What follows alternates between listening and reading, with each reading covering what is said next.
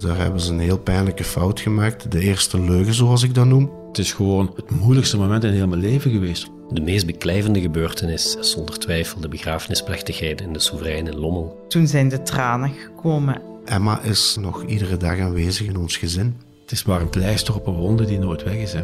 De volksmond zegt je moet loslaten. Dat is mij nooit gelukt. Nee, verwerken kan je dat niet. Terwijl de ouders van de overleden en gewonde kinderen in Zwitserland een antwoord hopen te vinden op de vraag hoe de busramp van Sierre is kunnen gebeuren, valt in Lommel kolonie en bij uitbreiding in heel België het leven stil. Om maar zeer moeizaam weer op gang te komen, na een indrukwekkend afscheid in de soeverein. Maar de trauma's die hun oorsprong kennen in de dagen na de busramp blijven tien jaar na dato nog altijd bestaan.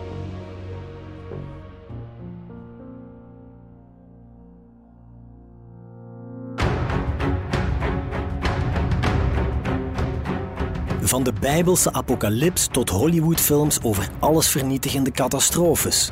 Al sinds het begin der tijden rijgt de mensheid haar bestaan aan elkaar met rampspoed, in alle mogelijke vormen en gedaantes.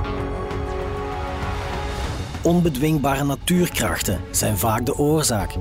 Maar ook het handelen van de mens zelf ligt dikwijls aan de basis van dodelijke rampen. Denk maar aan ontelbare oorlogen, of aan de miljoenen slachtoffers van branden, explosies en andere noodlottige ongevallen met een fatale afloop. Onze provincie blijft niet gespaard, zo zal u merken in deze reeks over Limburgse rampen. Telkens opnieuw nemen we u mee naar de plek van het onheil en reconstrueren we minuut na minuut het hele gebeuren, samen met zij die erbij waren. Ik ben Geert op Teinde en ik ben graag uw gids in het rampenplan. De busramp van Sierre, deel 3. Onverwerkte trauma's. Het busongeval in Sierre is natuurlijk een ramp van, van, van wereldomvang. Hè. Dus uh, het gebeurt niet vaak dat er zoveel kinderen sterven uh, in een ongeval. Dus wat was het gevolg? Ja, in, in Lommel, je moet je voorstellen, dat is een heel kleine gemeenschap, Lommelkolonie. Dat is een kleine school die daar ligt. En daar kwam, dus een, daar kwam immens veel wereldpers op af. Dat waren cameraploegen uh, van de BBC, dat waren, uh, CNN was daar, dat waren journalisten van, van de Duitse krant Bild, uh, van de Britse tabloid The Sun. Die waren natuurlijk ook allemaal op zoek naar informatie, wat op dat moment natuurlijk ook wel heel moeilijk was, omdat de ouders waren natuurlijk in Zwitserland en er waren natuurlijk wel grootouders en zo in Lommel. dus zij gingen op zoek naar informatie bij die mensen en ik denk dat dat ook wel een zekere impact heeft gehad op die gemeenschap. Uh, dat ze daar ook echt niet, uh, niet altijd mee gediend waren en dat ze daar zeker en vast niet klaar voor waren. Nu, het is begrijpelijk als er zo'n ramp gebeurt dat uh, de media wereldwijd daarover wil berichten. Hè. Dat, is, dat is ook logisch, denk ik. Die persaandacht, dat, dat, was voor mij een, moet ik het zeggen, een, een grote belemmering. Omdat je maakt die keuze niet zelf. Je wordt plotseling zo precies... Allez, maatschappelijk daar, daarin betrokken. En wat ik daaruit heb geleerd, dat er heel veel mensen gewoon leed willen brengen. Ik noem dat niet sensatie, maar het, het verdriet van de ouders die betrokken waren bij het busongeval, dat was precies belangrijker dan de slachtoffers die er gevallen zijn. Want wij als ouder, wij zijn geen slachtoffer, wij zijn betrokken. Onze kinderen zijn slachtoffer. Waarom? Zij hadden nog een heel leven voor zich, wat dat plotseling werd afgenomen. Ons leven ging voor een groot stuk door, ook al ging dat in het begin niet. Maar de pers heeft daar uh, niet altijd een correcte rol in gespeeld.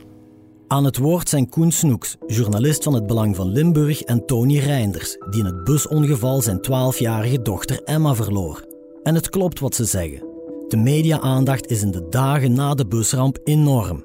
Zo krijgt ook Koen de opdracht om vanuit Lommel Kolonie verslag uit te brengen. Enkele uren nadat uh, bekend werd dat, dat de busramp gebeurd was, uh, werd dan stilletjes aan duidelijk wie de slachtoffers waren. En uh, het was eigenlijk al redelijk snel duidelijk dat, dat de twee begeleiders die in de bus zaten, dat die, eh, dat die het niet hadden overleefd. Hè. Dat was meester Raymond en juffrouw Veerle.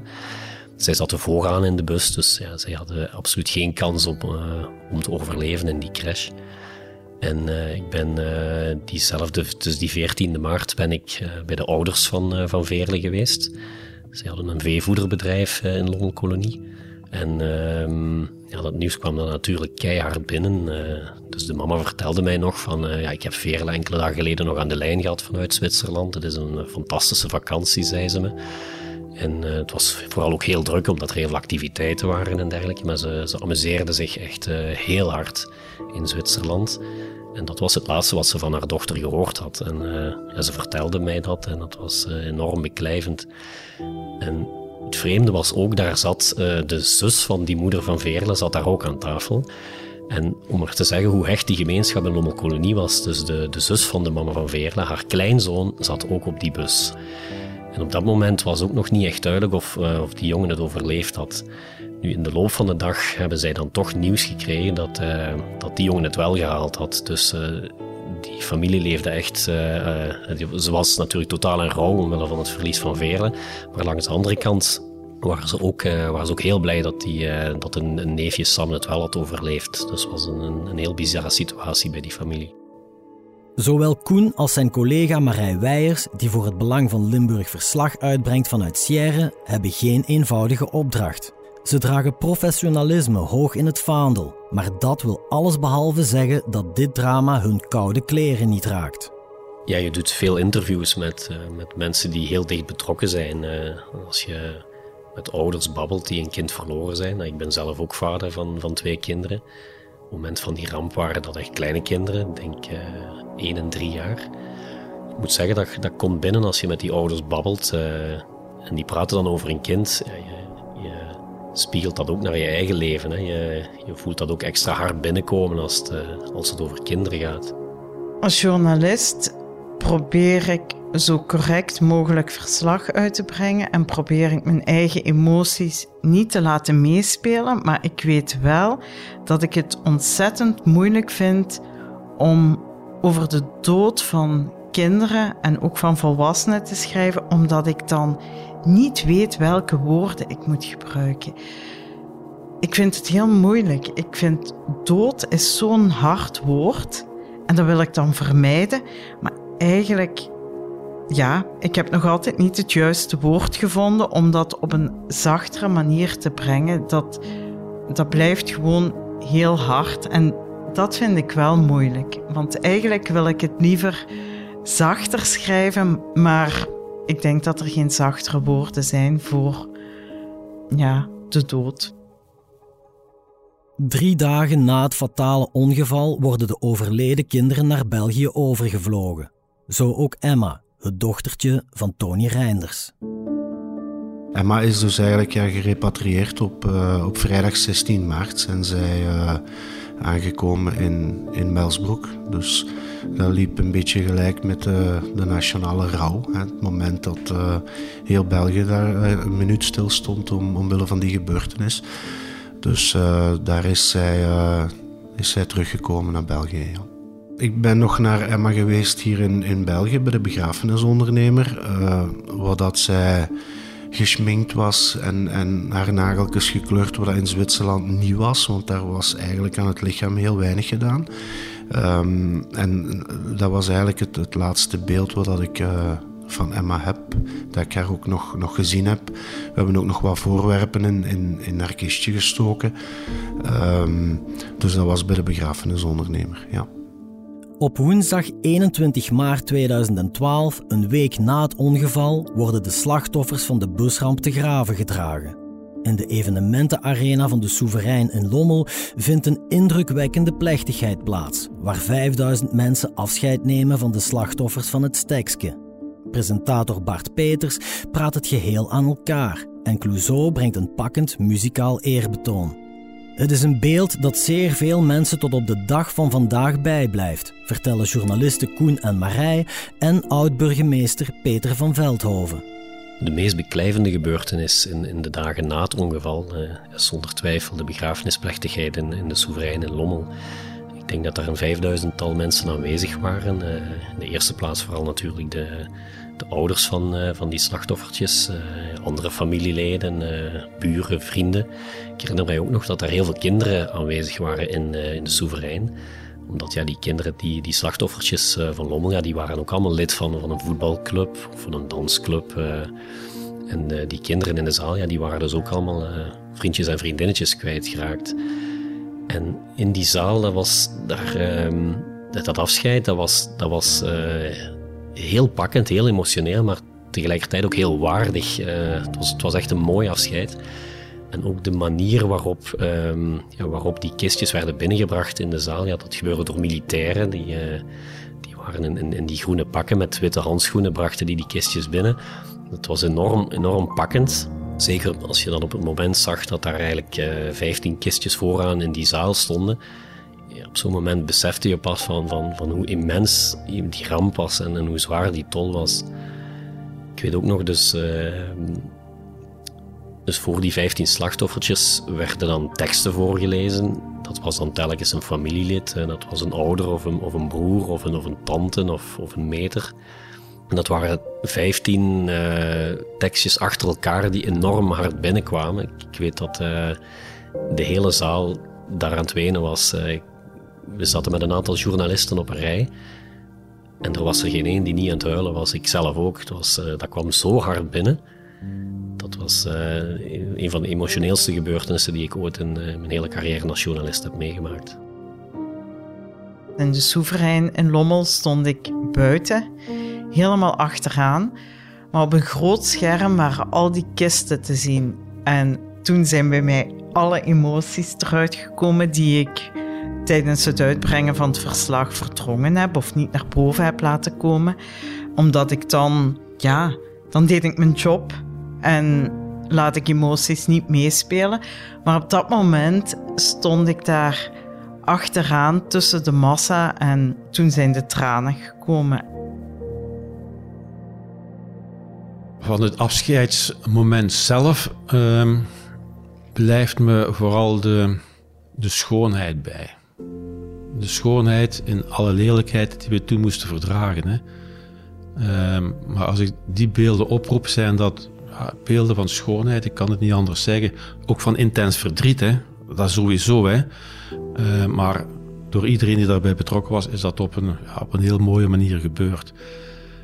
Uh, maar dat is ook maar het gevolg, denk ik, van het feit dat we heel die afscheidsplechtigheid eigenlijk stapje voor stapje samen met de ouders beslist hebben.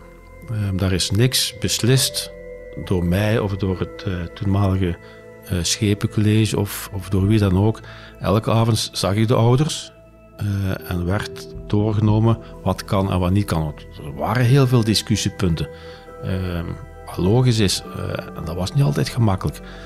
Maar door dat voortdurend samen te doen en ook voortdurend te weten waar de gevoeligheden van de families lagen, is dat uiteindelijk iets geworden waar iedereen achteraf van zei van ja, dat heeft ons gesteund in het verdriet dat we hebben. En dan heb ik het niet alleen over de families die betrokken waren, maar ook heel veel mensen daarbuiten. Ik heb heel veel kaartjes achteraf gekregen voor brieven van mensen die ook een kind verloren hebben.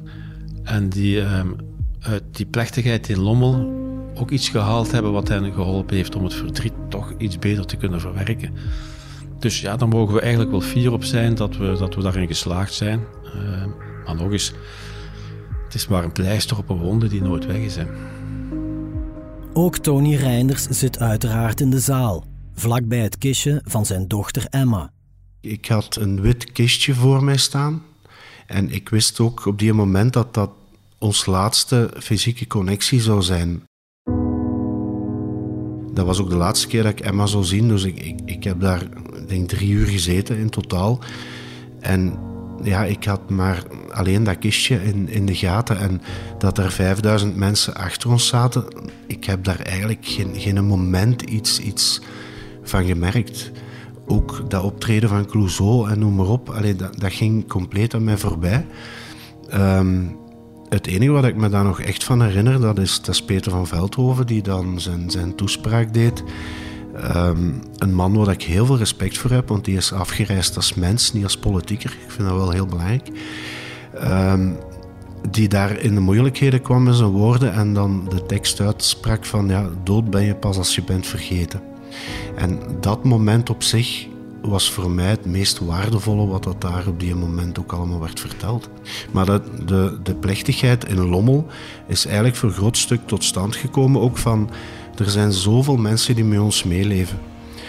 Um, wat dat goed was, wat dan een duw in de rug gaf. En iedereen wou er iets rond doen. En dan hebben wij, het, de meeste van de ouders hebben dan ook gezegd van kijk, laat ons ook iets terug doen. Vandaar die, die, die openlijke viering, of die afscheidsviering, um, die is zo tot stand gekomen. De wonden, die blijven, hoorde u Peter van Veldhoven daarnet zeggen. Want tien jaar na de ramp blijven zeer veel trauma's onverwerkt. Het is iets waar traumapsycholoog Erik de Zwaar meteen na het ongeval al voor vreesde en waarschuwde, zo zegt hij. Heel snel ontstond er een soort taboe-sfeer rond de ramp. Dus kinderen werden ook wat weggehouden van, uh, van hulpverleners die hen er zouden mee confronteren of doen over praten. Dus de impact, uh, de impact van zo'n ongeval, als je dat meemaakt, uh, is onbeschrijfelijk.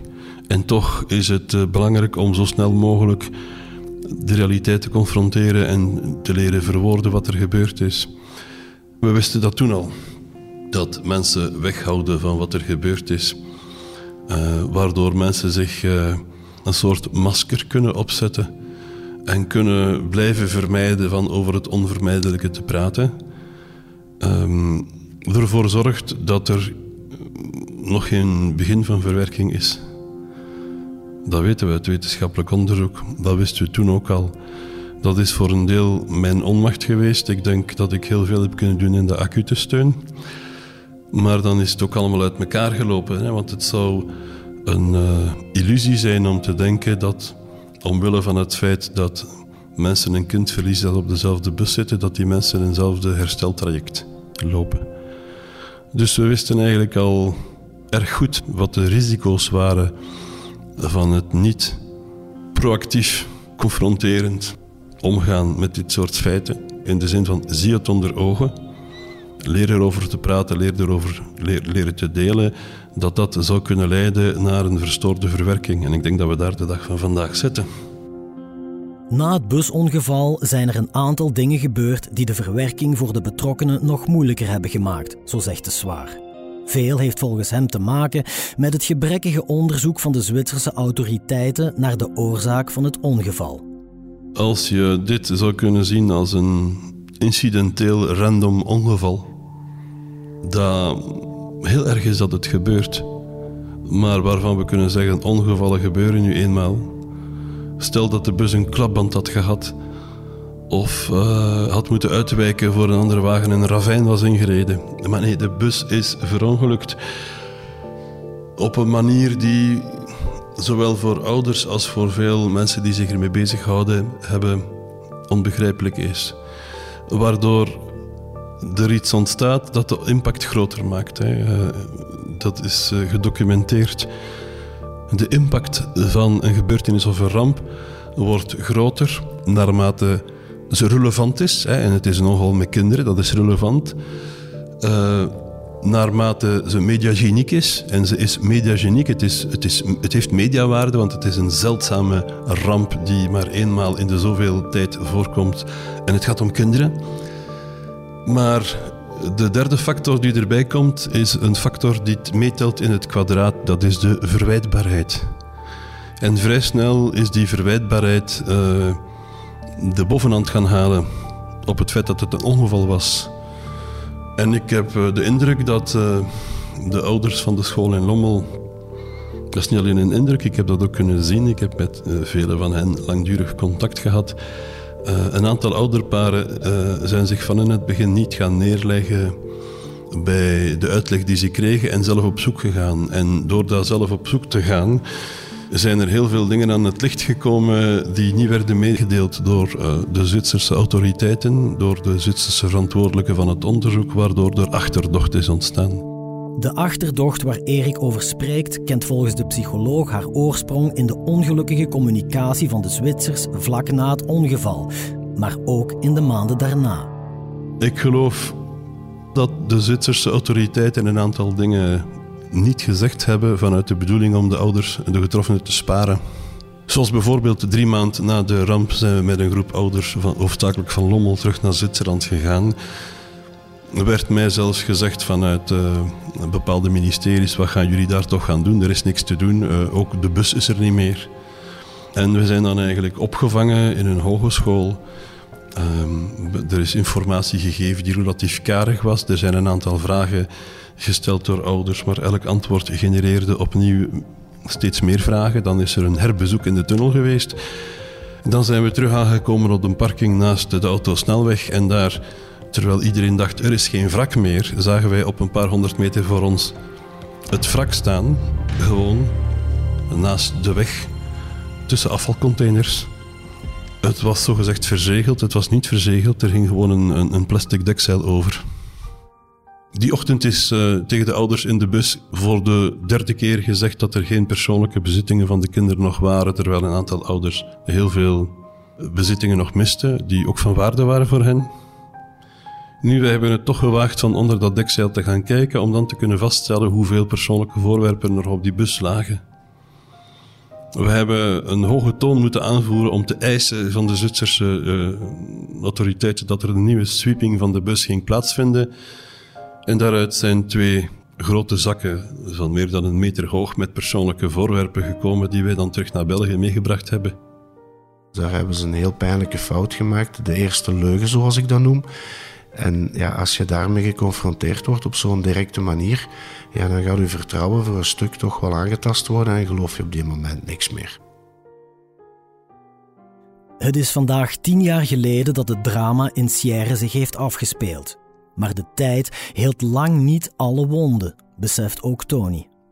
Nee, verwerken kan je dat niet. Maar ik heb wel één ding geleerd in, in die tien jaar tijd. Omdat de volksmond zegt je moet loslaten. Dat is mij nooit gelukt. Maar ik heb, uh, ik heb Emma wel anders leren vasthouden. Emma zit voor een stuk in mijn hart. En ik heb haar fysiek, lichamelijk, haar aanwezigheid die heb ik kunnen loslaten. Maar Emma op zich nooit. Zij neemt een, een heel grote plek in, ehm, omdat ik ook constant als ik buiten kom op de een of de andere manier word herinnerd. Het is niet, niet moeilijk als je rondrijdt om, om een bus tegen te komen. En hoe gek dat het ook klinkt, het is de dag van vandaag nog altijd dat ik die link leg met um, ehm, 13 maart als we ergens iets gaan drinken en, en dan zitten we wel eens op tafel 13 of, of er gebeuren ook gekke dingen op de dertiende van de maand. Um, en dat is niet dat we dat gaan opzoeken, uh, maar dat komt spontaan op ons af en dat geeft altijd zo een, een gevoel van rust, zo van, ze is er nog. Maar ook een, een, meisje dat je daar ziet met lange blonde haren, omdat uw fantasie kent ook geen grenzen. Hoe zou ze er de dag van vandaag uitzien? Ze wou kapster worden, zou ze dat ook effectief bereikt hebben? Dus het is je fantasie waar je ook wel heel fel um, gaat bezighouden op die moment. Maar Emma neemt nog een, een, een heel groot deel van het leven in. Waarom? Omdat je ook situaties hebt waar je zegt van dit had ze nog moeten meemaken, bijvoorbeeld. Gebeurt heel vaak. Ook in Lommelkolonie blijft het verdriet om de busramp tot op de dag van vandaag aanwezig. En dat zorgt soms voor een pijnlijk schisma in de hechte gemeenschap, weet traumapsycholoog Erik de Zwaar. Ik ben ervan overtuigd dat uh, het ergste wat een mens kan meemaken het verlies van zijn kind is. En daarnaast komt dan nog uh, het besef dat het gebeurt in uh, een ongeval dat in zeer onduidelijke omstandigheden verlopen is. En daar heb je dan een aantal ouders wiens kind nog leeft. En op zich, zonder dat dat de bedoeling van mensen is, zorgt ook dat voor een verscheuring. Want Lommelkolonie is een kleine gemeenschap, maar in die kleine gemeenschap heb je bij manier van spreken een aantal gebrandmerkte huizen, want daar woont een overlevend kind van de busramp. En een aantal andere huizen is een onvoorstelbaar grote leegte. Maar die mensen wonen en leven nog samen in een gemeenschap. Het zou ook niet hoeven dat eh, sommige ouders eh, een soort gêne hebben dat een kind nog leeft, terwijl ze ook overgelukkig zijn dat ze een kind nog hebben. Maar het is ook een geluk dat in de kiem gesmoord wordt, waar je eigenlijk eh, moeilijk uiting kunt aan geven te midden van zoveel verslagenheid en verlies en verdriet. Peter van Veldhoven, die intussen de politiek vaarwel heeft gezegd, draagt net zoals zoveel anderen de busramp van Sierre blijvend met zich mee. Meer nog, 13 maart 2012 en alles wat daarna gebeurd is, heeft zijn leven getekend, zegt hij. Het is het dieptepunt van een 12 jaar burgemeesterschap, maar het is gewoon het, het, het moeilijkste moment in heel mijn leven geweest tot hiertoe. Ik mag zeggen dat ik, ik heb niet te veel miserie meegemaakt in mijn persoonlijk leven. En door zo dichtbij het verlies van zoveel families in Lommel, eh, om daar zo dichtbij te staan, doet je absoluut wel beseffen dat je echt wel ja, in het leven staat met veel geluk. Dat is iets wat je wel meeneemt. Dat besef van het kan morgen gedaan zijn. En je hebt niet alles in de hand in het leven. Dus probeer een beetje meer te genieten van ja, de dingen die je graag doet, maar vooral van de mensen die je graag ziet. Hoe verwerk je de dood van je kind? Hoe begin je daar in godsnaam aan? Tony, de papa van Emma, heeft het geprobeerd door het verdriet van zich af te schrijven. Tijdens zijn bezoek aan Zwitserland, die eerste dagen na het ongeval, pent hij de eerste zinnen neer van een boek dat hij later zal uitbrengen met als titel Voor Emma. Dat was voor een stukje mijn therapie, schrijven.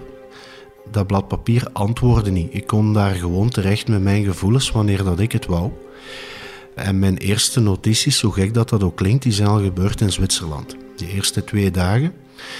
Ehm, en daar ben ik beginnen schrijven. Omdat het schrijven ging voor mij gemakkelijker dan erover praten. En ik schreef ook heel veel op Facebook en ook op Emma haar eigen pagina dat ik uh, opgericht had. En ik merkte dat heel veel mensen daar, daar voor een stuk kracht uithaalden. Ook, ook mensen die dat kinderen hadden van die leeftijd, die dat heel fel toch wel mee kampten. Ook mensen die een kind verloren hadden van...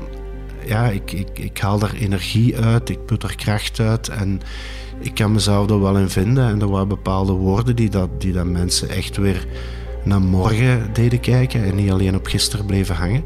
En dan heb ik het initiatief genomen om met die bundel iets te doen en, en effectief in een boekvorm uh, een eerbetoon aan Emma. Je kan echt zeggen, er is een periode voor Emma en na Emma.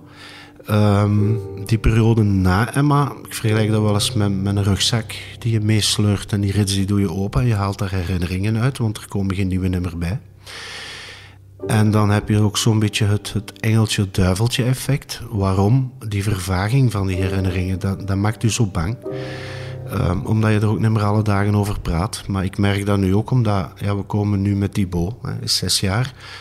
Ook heel veel op plaatsen waar we ooit met Emma als kind zijn geweest. En dan moet ik bij mezelf al heel goed nadenken van... Is ze hier überhaupt ooit geweest dat dat gewoon compleet weg is? En wat hebben we hier gedaan?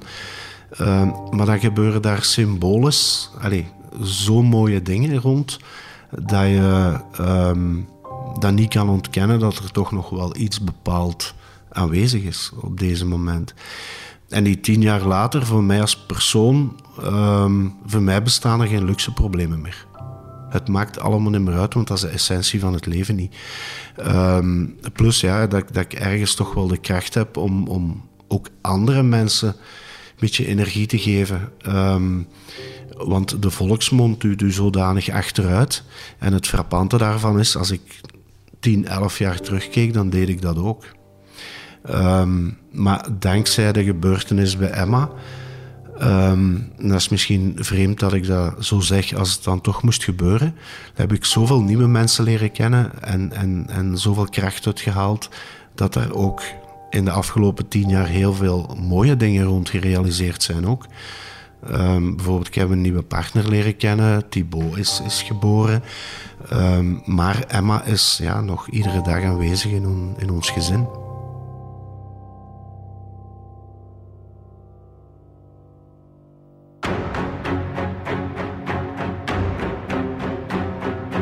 Rampenplan is een productie van HBVL Podcast. Deze reeks wordt samengesteld door Geert op het einde. De audioproductie is in handen van Len Melot. Coördinatie door Cato Poelmans. Geert Nies is chef podcast. Reacties zijn welkom via podcast@hetbelangvanlimburg.be.